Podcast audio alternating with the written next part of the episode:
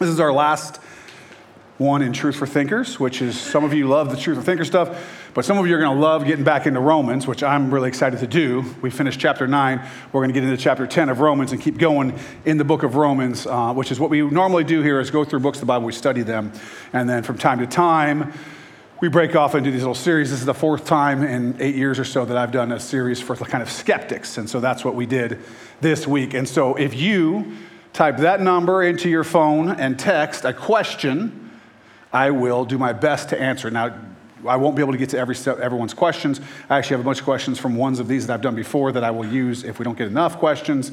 Um, but it's up to you to bring the questions that you have. The primary one, of course, would be questions about this series that we've been in. So we did uh, a sermon on how do we know, uh, epistemology, knowledge, how do we understand things, how do we know things. We talked about uh, things like postmodernism and so on. Then we did one on meta modernism and the coming persecution, which was about sort of the philosophy of the age and what's wrong with it. Uh, we did one that we called No Lukewarm Children.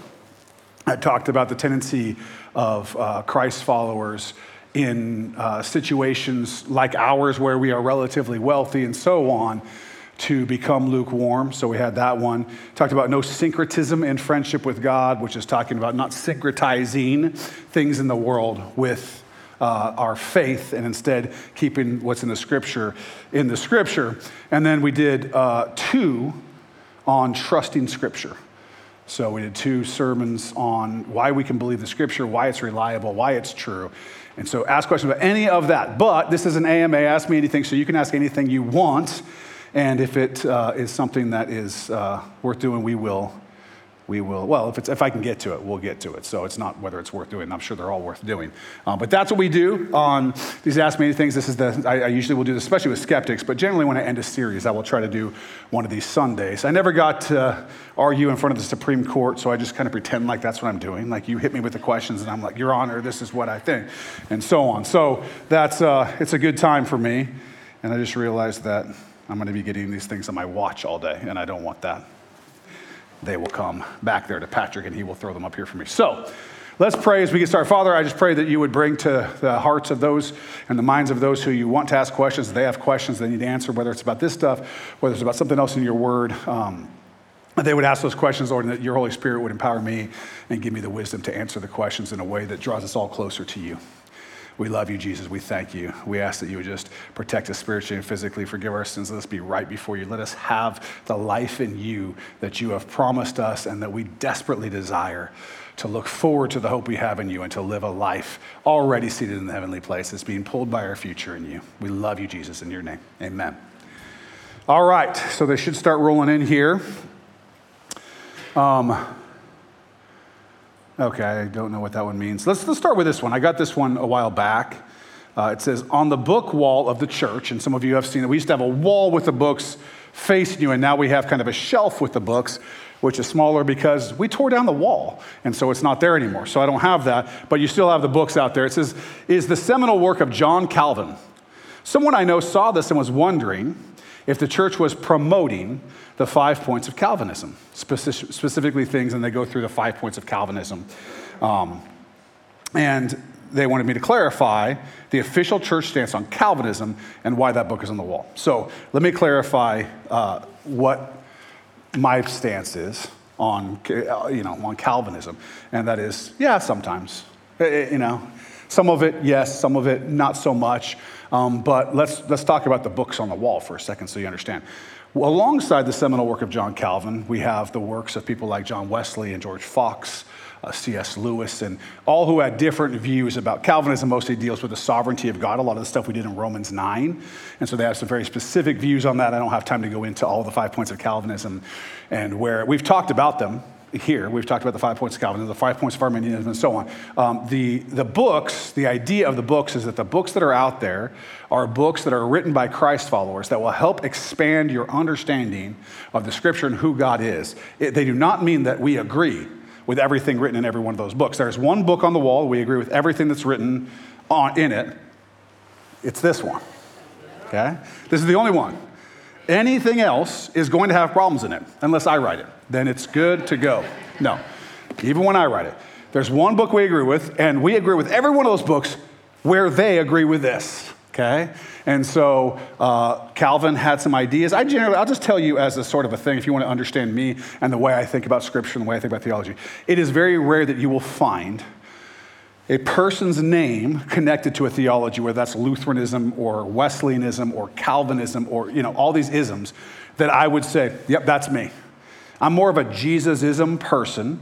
And so I, I will probably think that any one of those things that people who love Jesus and they believe and they've and they've come to those things on secondary issues. I'm generally going to find some things that I agree with and some things that I might either disagree with or state differently. As it comes to Calvinism, I would say there are some things I agree with and some things that I would disagree with or state differently, which I would say the same thing about Arminianism, which is, has almost opposite views from Calvinism. There's some things I agree with, there's some things I disagree with or would state differently. And so, if you really want to know what I think about those particular things, certainly we can have that conversation. You buy the coffee, um, and we'll do that. But as far as the official church stance, we have our official church stance, we have it on the website. It says what we believe, but all the essentials okay? But it also uses an old phrase, and we're not exactly sure who came up with this. Some have, have thought it was Augustine, but it says, in essentials, unity. Okay, that means the things that are essential to the faith, we need to be unified. There is no divergence, okay? But in non essentials, liberty. So things that are not essential to who God is, to faith, so on, that's kind of the creedal truths that Jesus Christ is the Son of God, born of a virgin, that he died, that he rose again, that we have salvation by faith through grace. Those kinds of things, those are essentials. But then whether or not uh, baptism should work this way or that way, or whether or not uh, God foresees this way or he foresees that way, those are called non essentials. And in those, we, call, we say liberty. You can have different beliefs about that and be a brother or sister in this church, and we can get along. Okay? And in all things, the last part of it, in all things, charity or love. So we're going to love you regardless of what you believe. If you're off on essentials, we're going to bring you back in on essentials. That's something that we have to agree on, or else you're just not a Christian. Those are the things that, that are the difference being a Christian not being a Christian. But in the non essentials, you have some leeway. We have, we have brothers and sisters in the church who believe lots of, uh, on, on different parts of the spectrum on different issues theologically, and that's okay. Uh, if you want to know which one is correct, just ask me. That's whichever one I believe. So, that's that. Um, what's the best way to approach people who were in church all their lives, seeming Christ followers, and now in the past five years or so have totally stopped even attending church? What's the best way to approach them? That's a good question. Um, the way I would generally approach anyone eh, eh, when you're trying to build a relationship and, and draw somebody towards truth is I would ask them questions. The questions I would ask somebody who was an on fire Christ follower who then now doesn't even go to church is why? Right?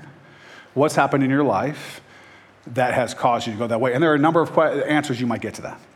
Some people will say, hey, something happened in that church and I was hurt.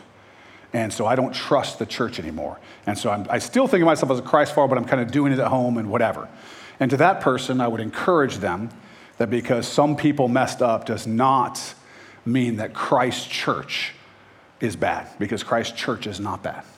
Finding the church that you're called to, operating within that, and then having forbearance for people, because people, like me, I will fail you. Jesus will not. But the church is about Jesus, it's not about me.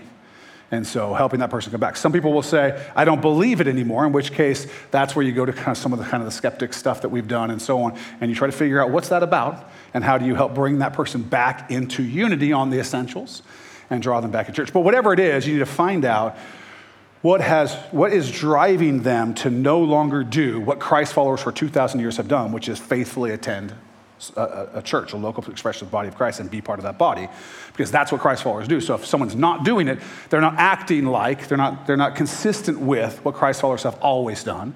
And so how do you bring them back there? We got to find out what got them out and then you got to kind of backtrack your way and how to get them back in. But approaching them in love and understanding is a big part of that. There are people who have been horribly, horribly hurt by people in churches. That's a reality. And so, if that's the case, you need to have some patience and some grace as you try to help draw them back. That's, that would be my answer to that question. Um, good morning, David. Well, good morning. I don't know who said that. I am wondering what you, as a Christian, could tell another Christian when they appear to be lukewarm for the Lord. No one wants to be a jerk, I've met some people who want to be a jerk. Um, but we are called to be on fire for the Lord at all times. Is there scripture that speaks to this specifically? Uh, yeah. Yeah, there is um, scripture that speaks to this specifically. Uh, there are scriptures that talk about when someone is, is going the wrong way, okay, is, is going away from the Lord, that the one who brings them back, right, has, has saved their soul, has, has kept them, has covered a multitude of sin, right? And so if there's a person who says, I'm a Christ follower, but everything about their walk is lukewarm, you don't have to be a jerk to once again start asking questions.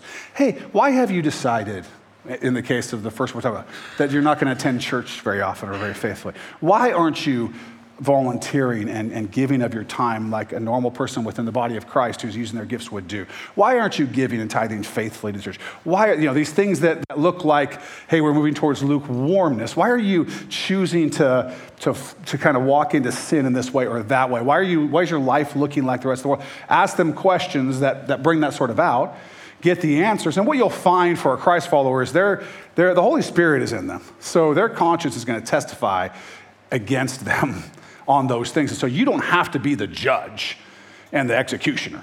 You can come and ask them the kind of questions that the Holy Spirit then uses you to help prick their heart and draw them back. But I absolutely think that you have a, not, not is it okay, you have a duty, an obligation with people who are claiming to be Christ followers, who are or are becoming lukewarm. Because we, Jesus has told us what he wants to do with lukewarm spit them out of his mouth, right? That, that's, that's not the call of a Christ follower. Be in, be out, but don't be lukewarm. But don't be out either. Be in. How about just be in? Okay? And so helping people to grow. But I will tell you, there are seasons of your walk with Christ, which is to say, when you are first in Christ, I, I, don't go to somebody who comes, either comes back to church, who's been out, or someone who's an unbeliever who, who came to the Lord and start going, okay, let's do the checklist of sin in your life. Let's make sure we're getting rid of this. Right? The Lord draws a person and matures a person over time. So, what you're looking for is to see the work of the Holy Spirit in that person's life. It's when you're not seeing that.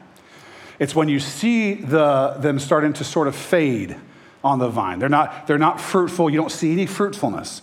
That's when you need to go in and check. If you see fruitfulness, then encourage. Encourage that fruitfulness. And, and a lot of those things will take care of themselves as they mature in the Lord. It's when you see that they're not fruitful right?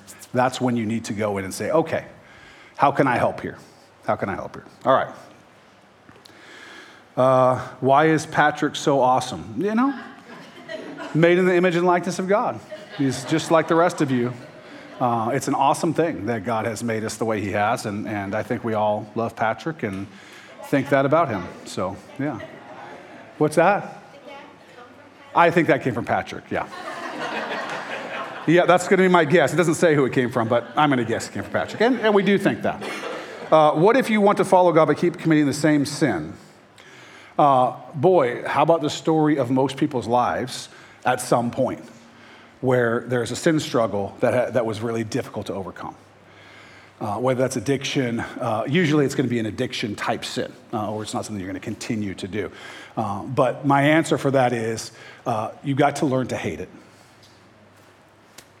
You generally don't do things you hate, and so you have to learn to hate it like God hates it. You have to start to ask God to let you see the sin as He sees it. And when that happens, it's, it's actually a pretty painful experience because it shows you the depravity of our lives when we do that. I've had to do this, and God's had to show it to me. It's painful. But when that happens and you truly allow yourself to see it with God's eyes, you will start to hate that thing. And you will get to the point where there's, there are certain things that I would rather die than have come into my life as sin things. And that's where you get, and that's part of maturing in the Lord. Um, of course, you can be a Christ follower and, and have this sin that, but you need to be fighting it. It's when you don't fight it. That's when, that's when the problems come. That's when you start really fading out onto that wide road outside of fruitfulness. Is when you have a sin, you go, I'm not even gonna bother. I'm not gonna fight it. Just let's just do that thing. And frankly, we all get there sometimes too. Uh, and as part of the walk in Christ, you got to recognize it. You got to keep fighting. You got to get yourself to hate that sin. There are things in my life that I want to be like that about, um, and there are things in your life that you probably need to be that way about, and that's part of growing in the Lord. Um, I grew up in a native heritage. My heritage gives to the Creator, not known as Jesus or God by name. Their beliefs are not too far off from Christianity, but lack this, the name of Jesus. Doesn't mention Jesus' sacrifice, but they worship the Creator. Could I actively be a Christian and still practice some of my native heritage? It's a great question. That's one of the best questions I've heard in a long time. Uh, so here it depends, okay? Um, of native, uh, different native peoples, there are different. Uh, there are different uh, heritages or there are different ways of worship. Some actually are quite close to Christianity. In fact, there's some evidence, I think, that um, some even are really close to Christianity, um, that God revealed himself in ways to people um, prior to the gospel directly coming. Um, but it depends on, on your, your people group and what they do. And the answer is pretty simple. If you're worshiping God, you're worshiping God if you're with people who are not worshiping God and doing what they're doing, their assumption is that you're doing what they're doing, right? And so if there's a, um, it's, it's like saying, can I go to the Mormon church? And as long as I'm singing to Jesus, the real Jesus, not the Jesus of the Book of Mormon, then is it okay? And my answer would be probably not. Probably not because the other Mormons who are there, you're, you're encouraging them to continue to believe that not only do they believe, but that you believe that they're correct about what they believe. So it would depend, I guess, on how much evangelism is involved.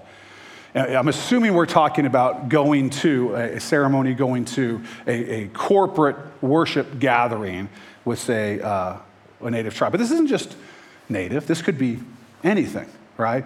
This could be anything where there's some form of worship that's happening that is not directed to God. And so I would think my, my thing would be Paul in Acts 17, right? So let's just go there really quick. There's Bibles in front if you want to look at them.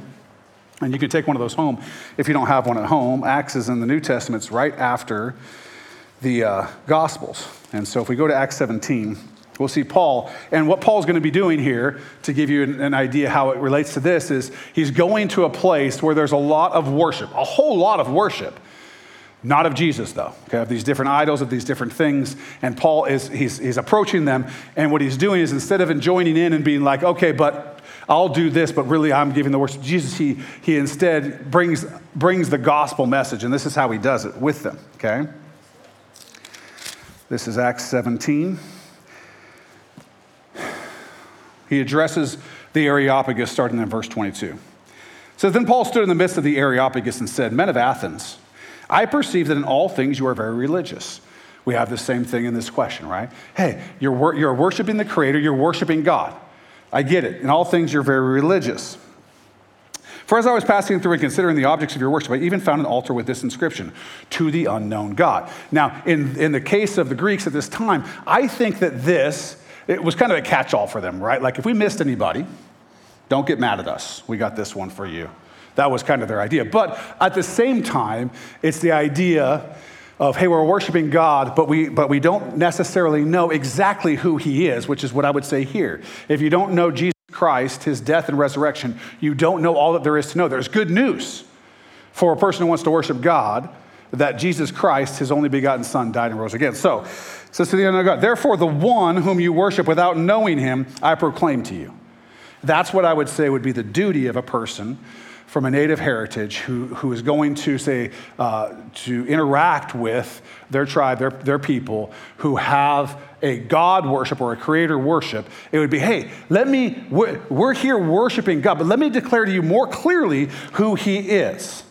God who made the world and everything in it, since he is Lord of heaven and does not dwell in temples made with hands, nor is he worshipped with men's hands as though he needed anything, since he gives to all life, breath, and all things, which almost certainly the, the peoples that we're talking about here would agree. They would agree with all those statements, and as did the Athenians. So you're finding, a, you're finding this place where the two of you have common ground, the person that you're talking to, and you both believe all these things about God. Okay? And he has made from one blood every nation of men to dwell on the face of the earth and has determined their pre appointed times and the boundaries of their dwellings, so that they should seek the Lord in the hope that they might grope for him and find him, though he is not far from each one of us. Again, I think that that's something everyone can understand and get like, yes, we're trying to worship the Creator, we're trying to understand who he is. For in him we live and move and have our being, as also some of your own poets have said. For we are also his offspring. So now Paul is actually quoting to them the Greek poets talking about God in general. Now, in the same way, here, we're talking about a native heritage where you could actually quote to them things that they say about God the Creator that are true of God, the one true God. So even, even you get that, even we get that. We, even we say that. And he goes on. Therefore, since we are the offspring of God, we ought not to think that the divine nature is like gold or silver or stone or something shaped by art and man's devising. In other words, these idols that they had made. Okay? Truly, these times of ignorance God overlooked, but now commands all men everywhere to repent, because he has appointed a day on which he will judge the world in righteousness by the man whom he has ordained. He has given assurance of this to all by raising him from the dead. That's the important part that you go, listen, God has overlooked the ignorance in which people have groped for him and tried to find him and found ways to worship. And look, they made idols. They did all these Gentiles. They didn't have the Bible, the Gentiles of this time, okay, these Greeks. God has overlooked a bunch of this. But right now, He's no more overlooking it because He sent Jesus Christ who died and rose again. And I am proclaiming that to you. That is the way that I would deal with sort of God worship that is not worship of Jesus Christ and His death and resurrection and salvation by grace through faith. And you have all kinds of it around here. You have essentially in the Northwest, you have a form of basically nature worship, like pantheism. Like God is, is everything or is in, in everything, that type of a thing. And, and we, we could talk about God and then you talk about Jesus and they're like, yeah, yeah, yeah, Jesus too. It's all part of it. But you actually have to say, as a Christ follower, no, it's not. God isn't everything, nor is he in everything. That's not what the scripture says. Jesus Christ is the Son of God. He died and he rose again, and you can have salvation from your sin by faith through grace, okay? And so that needs to be brought to the person who would consider themselves a God worshiper or a spiritual person, or uh, in some cases around here, you have people who are basically nature worshipers, things like that. You need to bring to them, no, no, no. God, Jesus is not included in your pantheon of, of the way you look at God, all that God is everything and so on. Jesus Christ is the way, the truth, and the life. No one comes to the Father except by him. And so that's the way that I would probably approach that. Okay, next. Um, how does the religion of Christianity differ from Roman Catholic? How would you recommend I handle a relationship where my significant other is Roman Catholic and I am Christian? Um, so I would not. Be careful. I'm putting a little filter right now between this and this. The way I uh, not because I just want to say. I would consider many Roman Catholics to be Christians. Okay, so I would not say Christian and Roman Catholic. I would probably say Protestant Christian and Roman Catholic Christian. And the reason I would put it that way is because there are lots of Baptists and Wesleyans and Methodists and whatever that are not Christians. Okay? So the, the term Roman Catholic or the term Protestant is a term about sort of uh, different theological beliefs, about different things and they, it does not by itself, that term, determine whether or not somebody believes on Jesus Christ for life by grace through faith. So there are Catholics who believe that they have salvation in Christ alone by grace through faith. Believe that, that God raised Jesus from the dead. They're saved. If they believe those things, they are saved. They may be wrong about a whole set of other things, including the way that they, uh, their theology of, of Mary, the mother of Jesus, uh, their theology on angels is a little funky. Their theology on communion, in my opinion, is quite funky. If you ever, if you haven't taken orientation, the next time we do that, you should take that. I go kind of through all of that. They have a bunch of different things that I would say their, their, their theology on the saints and praying to saints and things like that. A lot of those things I find to be incorrect, okay? But that doesn't mean that they're not saved. And so, in terms of being in a relationship with a person, you'll see this lots. One person's a Protestant, one person's a Catholic the way that I would be in a relationship as a, as a person who believes biblical Christianity um, without sort of a lot of the Roman Catholic stuff that's been added to that is that you prove the truth of your belief in the scripture by living it out and letting them see it. And so, first, make sure they're saved because there are lots of Catholics who believe in a works based salvation who are Catholic because Catholic Catholicism is one of those things kind of like Judaism where you can kind of almost be born into it. Like I'm a Catholic because my parents were Catholic, because their parents were Catholic, and I did sort of the things, and I go to church on Christmas and Easter, and so I'm a Catholic. And it's like, but do you do anything that, that you know, are you, are you actually practicing? And it's like, well, I don't really practice, right? And so you have, you also have that with Baptists. You also have that with lots of people who would say, I'm a Christian. When you see these um, surveys that come out, and you see like 85% of Christians think this thing, and we're all like, what? How is that possible? Because a lot of people say they're Christian, but they haven't been to church in 17 years right? But culturally, they're a Christian, they're raised in a Christian home or whatever. So if you have a Catholic that's practicing, the way to draw them is not to get in a bunch of theological debates with them. The way to draw them is to show them that you care about the scripture, that you read the scripture, and that the scripture is transforming your life. That draws them to be interested in the scripture. Right, you don't want to make it into a big battle between Catholicism and Protestantism. I, I do not recommend that. While I disagree with Catholics on many points of theology, I am not a Roman Catholic. First of all, I want to have a wife. So I'm out on that whole, like, you can't be married and be a priest thing. That ain't happening. Um, but the, beyond that, that, I also disagree with that. I disagree with, uh, with a, I mean, I disagree with a lot of things Catholics believe. I don't have time to go into it all. But there are Catholics who do love Jesus, absolutely love Jesus, and who believe that their salvation is by faith through grace, okay? Um, so, by grace through faith. So, if that's true, they are saved, even though they're wrong about a lot of theological things. Just like I'm saved, and I'm probably wrong about a few theological. No, I'm probably not. Just kidding. All right. Um, how do you know when you need to walk away from a relationship that is harming you? Do you have an obligation to keep being hurt? Uh, okay. No, you do not have an obligation to keep being hurt. Our obligation as Christ followers is a certain level of forbearance with people where we, where we forgive without having to have uh, the ceremony of forgiveness, where we just let certain things go and we don't let people know our offenses. We also have an obligation to forgive those who harm us. We do not have an obligation to enable people to harm us or to put ourselves in positions to be harmed purposely.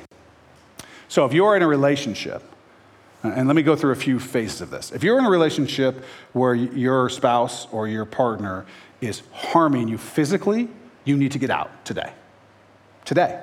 If you need help with that, get a hold of me, one of the elders, one of the pastors, one of the staff. Let us know that you need help. Get out today. That is, you should not be in that relationship. The, the chances of that getting better without a whole lot of help are very low. Okay? People who have become physically abusive will be physically abusive until they get the help they need, and they will not get the help they need while they still have the person they're abusing around. Okay, so if you have that going on, get out. That's an easy call. The, the more common is you're being abused in a different kind of way. You know, you're being emotionally abused, you're being, you know, somebody's doing a lot of gaslighting and, and emotional abuse and, and the kind of thing where it, it hasn't come to physical abuse, but it's bad. In that scenario, I would also say you need to talk to one of our pastors, one of our elders, get some counsel because the best thing for you may be at least a temporary separation to get help for the person who's causing you that kind of harm. And it may be that you cannot be with that person anymore, okay? That you do need to leave them. So, in terms of the question, do you have an obligation to sit here and be hurt? No. Other than the normal obligation we have as people, any relationship you're in, if you're in it for long enough, you're to get hurt.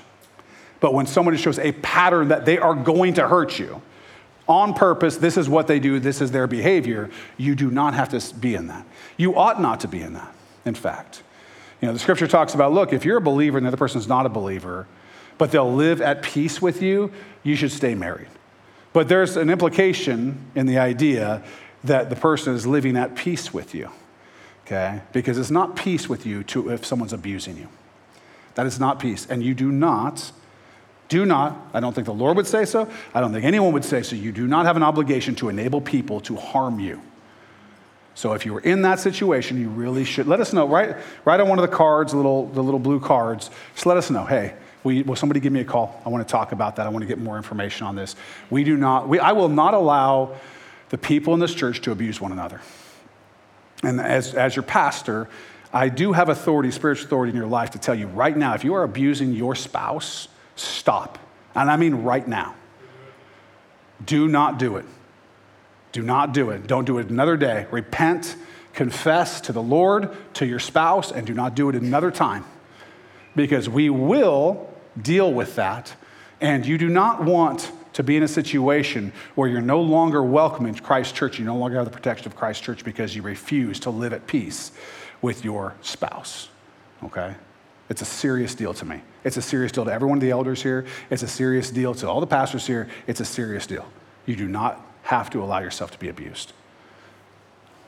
That got real serious.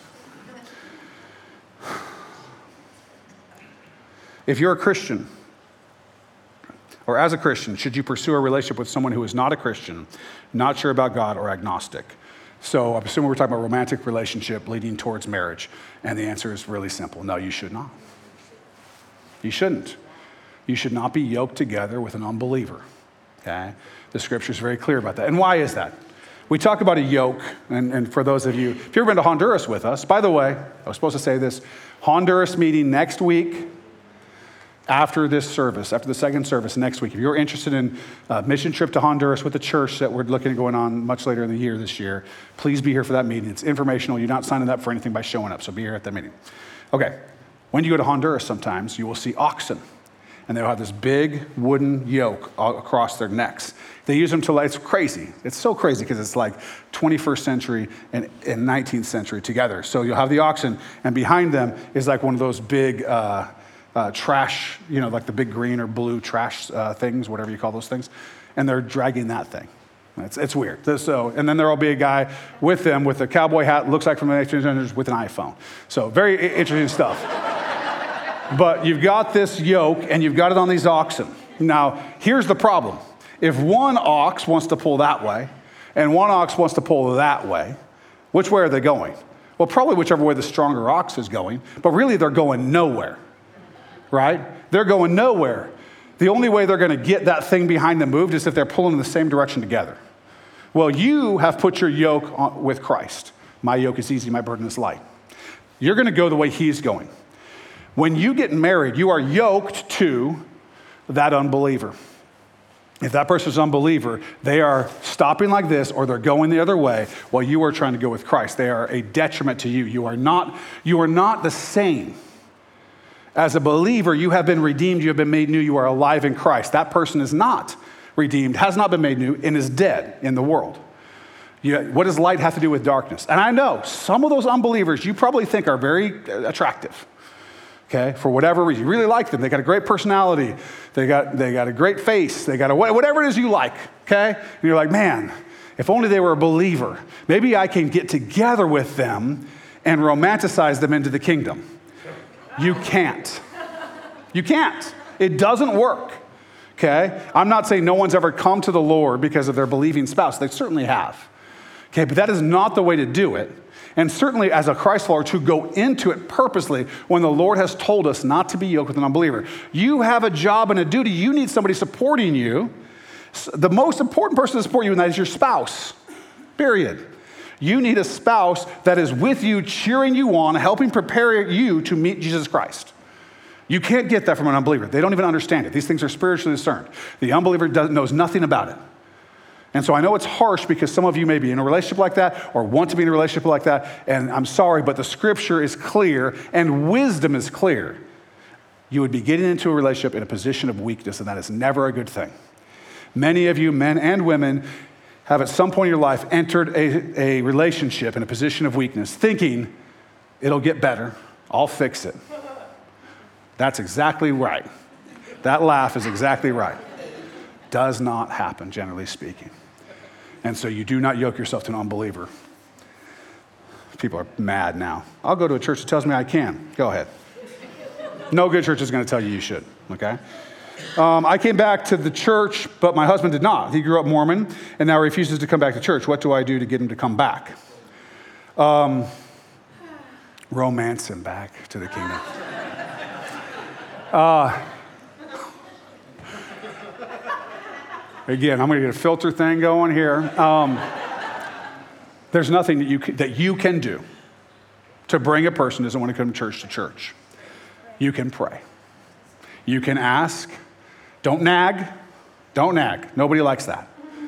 Ask, pray, and show, again, this is just like the thing with Catholicism, show that the scriptures and that your relationship with Jesus Christ are transforming you, and he will want to come. He will want to come. There's a guy named Lee Strobel wrote a book called The Case for Christ. He, he's written several books, but he was, a, he was an atheist. He was a, actually, I think he went to law school, and then he was a writer for a paper in Chicago. His wife becomes a believer, right? They were not believers, right? They're out partying, drinking, doing the whole thing, just living that life. She becomes a believer, and he's about to divorce her because she's now she's going this direction, right? But her, the change that was happening to her was enough to put him in a place where he wanted to start investigating Christianity. And, and he did. He started investigating the resurrection, the claims, and so on. Came to believe in Jesus Christ, and is now a on fire believer, has been for decades now. You have no idea how you might affect your spouse for the gospel by simply living it out. That is the best testimony you can do, and that's the person inside your home. That's the person who knows whether you're really being transformed or whether you're not being transformed, because no Mormon or unbeliever or anybody else is going to want to come to church that, that is not transforming you. Why would they think it would have anything for them? So that would be my thought on that. Where are we at? 11:30. Oh, we're good. We're good. Um, Good morning, David. I sometimes struggle with suicidal thoughts and not so great thoughts about myself. I was wondering if there is a certain part in the Bible you would recommend reading to help me through these thoughts. Absolutely. Absolutely. The first thing that I would go to when you're, when you're struggling with that is right at the beginning of the Bible where God declares that you were a person made in his image and likeness. Meaning, no matter how you feel about your value, no matter how you feel about your value, and no matter what anyone else ever says to you about your value, God has declared you made in his image and likeness. So you should not harm yourself. It would be, it would be a great evil for you to harm yourself because we love you. We care about you. But most importantly, God loves you more than any of us ever could and made you specifically in his image and likeness. So that's the first thing I would say. I would also go to Philippians, if you guys want to go there, chapter 4.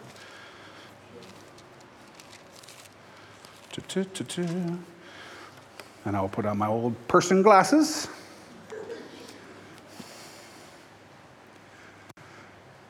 Start verse 6. Be anxious for nothing well, I'm going to need more than that. Because that's like, yeah, I, I have personally have an anxiety disorder. And when that first started, and you go to somebody and they go, well, just don't be anxious. You go, thanks. well, that took, that took care of it. Why didn't I think of that, right? but in everything, by prayer and supplication, with thanksgiving, let your requests be made known to God. And so, what are we called to do when we're anxious, when we're depressed, when we're in those places? First, we speak truth to ourselves. Okay? The world, uh, I wouldn't call it the world, the, the, the psychological profession has something called cognitive behavioral therapy. Many of you may have dealt, if you've been in therapy ever before, you may have dealt with cognitive behavioral therapy. Okay? This is a, this is a fundamental thing that is used to deal with things like depression, anxiety, and so on. And all cognitive behavioral therapy is, is replacing incorrect thoughts and lies from the devil, like I'm not valuable, I'm not worthwhile, and nothing's ever going to get better, all lies, with truths, like I'm made in the image and likeness of God. God has a plan for me. He who began a good work in you will be faithful to complete it, and so on, right? And so you pray, prayer and supplication, you come to the Lord and you ask with thanksgiving, believing that He is going to take care of it.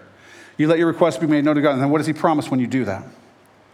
And the peace of God, which surpasses all understanding, will guard your hearts and minds through Christ Jesus. If you do this and you, pray, I'm not saying it's an instant thing, okay? It's not a Xanax, right? It's a, it's a practice.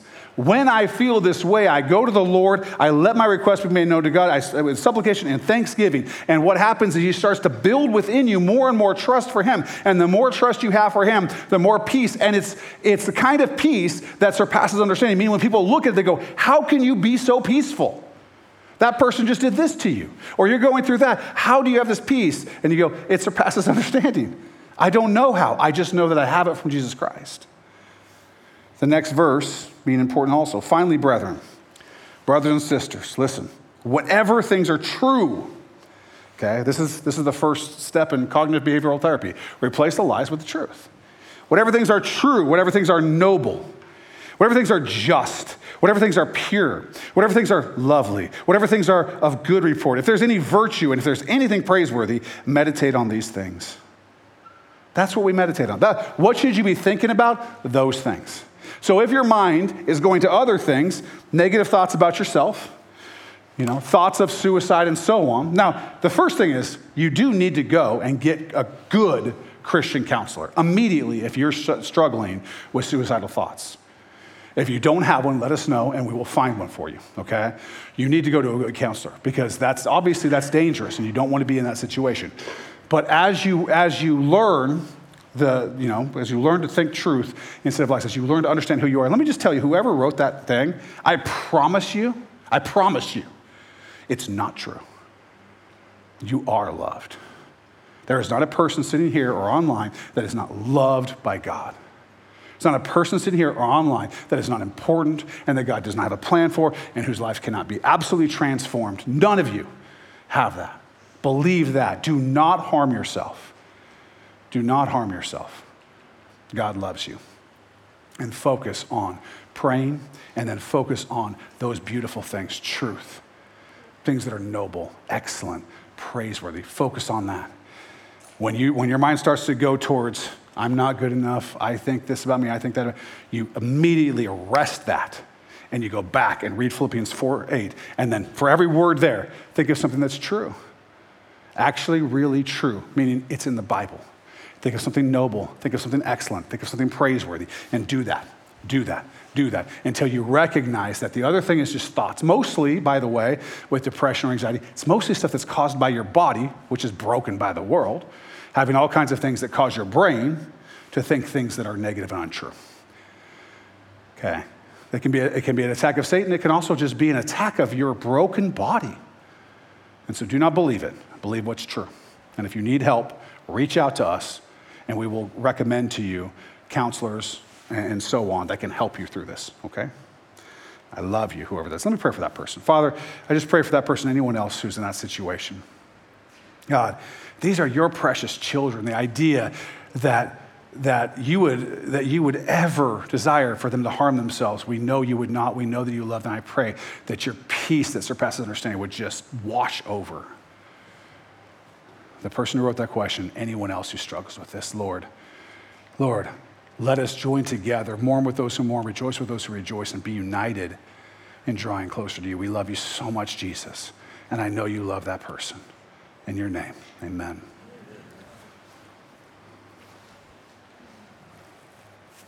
That wasn't the prayer for that. Sorry. Whoopsie. You know, go ahead and stay up for a minute. I'll do one more while you guys are getting ready. Go ahead. I said I was going to pray for that person, so I'm done. No, it's okay. It's okay. Uh, tithing, pre tax or take home income. Dude, just tithe. Don't ask me questions. Um, I, honestly, here's what I would say. People have asked me that before. Uh, I would say that, that uh, the idea that God has put in the scripture, that, has been there forever, since before the law, you know, uh, you have Abraham giving a tenth to Melchizedek, who is God, um, is a what we call a theophany. And so uh, the idea was always 10% of your increase. So not 10% of your increase after you pay your bills or after you pay your taxes, 10% of your increase. So you do with that what you want. I'm not sitting here policing your tithing. Uh, ask the Lord in your heart. Don't give out of anything other than the joy that you have in obeying and serving God, whatever that is. Um, and so, yeah, I mean, I would, I would probably say before anybody else takes their cut. God gets his. One more what is an itching ear? So, when your ears feel like kind of tingly and you want to scratch them, that's what an itching. No, uh, first or Second Timothy four three. Let's look at it real quick. You feel awkward up here, Scott? Okay, good. You feel awkward? Can you just walk back and forth right here while I talk about this? Well, now you're not going to be able to take your notes because you left your Bible down there. Should have thought about that. Man, this uh, Bible is getting older. All right, 2 Timothy 4 3. Here we go. For the time will come when they will not endure sound doctrine, but according to their own desires, because they have itching ears, they will heap up for themselves teachers. And they will turn their ears away from the truth and be turned aside to fables. But you be watchful in all things, endure afflictions, do the work of an evangelist, fulfill your ministry. What are itching ears? Well, I think that obviously through context we can understand something, and that is that there's something that we all want to hear, right? Whoever said, Can I be with an unbeliever? might have wanted to hear, Go do your thing. It's cool. Maybe not. Maybe they were asking that for a friend or something. But I've certainly asked questions like that. Lord, can I, am I allowed to do such and such? And had a pastor or whatever be like, no. But my ear was itching to hear yes, okay? So we all have itching ears at that, at, at that level, which is to say, there's something we want to hear. Well, what has, what has happened in the world and what continues to happen more and more and more is that people in large groups will no longer endure this. They will no longer endure the scripture. They will not, they, they cannot hear it, they will not hear it. They're looking for somebody to take this and make it say something that it doesn't say, because that's what their itching ears want to hear. And so you will find more and more what I would call, uh, or the scripture would call, apostate teachers out there. Uh, some of it's really obvious, some of the progressive Christianity where they deconstruct their faith and they really don't believe in the Bible at all. Some of it's more insidious where they just come up with these theologies that don't make sense from Scripture and that are designed to make people feel better. So, for instance, the health and wealth doctrine that you've probably heard of before, where essentially what I tell you is become a Christian, and if you have enough faith, everything will be good, you'll never be sick, and you'll be really rich. Okay? That is this kind of doctrine the kind of doctor that itching ears want to hear. Who doesn't want to hear that? So I sign up there, and then I, and then I pick up my money on the way out, or how does that work, right? Like they want to hear, people want to hear that, and so you see that doctrine with maintaining popularity, even though the teachers of it are the weirdest people that you've ever, like they're on TV sometimes, right? And you're just like, how, why are you listening to? I'll tell you why. They have itching ears. They want to hear that God is about making them healthy and wealthy and giving them comfort and giving them all this, when Jesus is actually saying, You have all of that forever, but you will face persecution, you will face difficult, difficulty, and if I went through sorrows, you will too. But it's all going to work out together for good for those who love God, for those who are called according to his purpose. That's the scripture.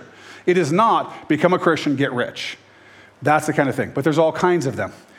A lot of people, for instance, in the, uh, when it comes to sexual ethics, the LGBTQIA plus community, uh, there are a number of churches that are starting to say, look, we're just going to we're just going to affirm all of that. Just going to get on board with all of that. Doesn't matter what God says from the first page of the Bible to the last about what He has designed and what humans, how humans flourish and what He wants for people and what's good for them. Doesn't matter what that says. We'll just pretend like it's all okay. And now even the Pope has jumped on board, which is shocking to me, honestly, because Catholics actually were pretty strong in this area until really, really, really recently. But you're going to see more and more of that. Why? Because they can't handle the backlash. They can't handle people getting mad at them, so they give them what their itching ears want to hear. Now, would, would it be nice if we could just, whatever, whatever culture liked and whatever the world liked, wouldn't it be nice if we could agree with all that so they could all think we were nice and they could, they could love us? I guess. But it's not what the scripture says, so we don't get to. You stand for something or you fall for anything, they say. And the fact is that some people fall for anything because they want to be popular, because they want to fill their churches with people. Some people will give people what their itching ears want to hear.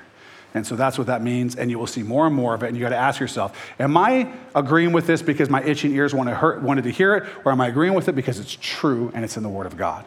That's always a question, no matter who says it, whether it's me, one of the other pastors up here, somebody you hear online, somebody, you know, somebody you're talking to. The question is, do I like what they're saying because my itching ears want to hear it? Or do I like what they're saying because it is true and in the Word of God?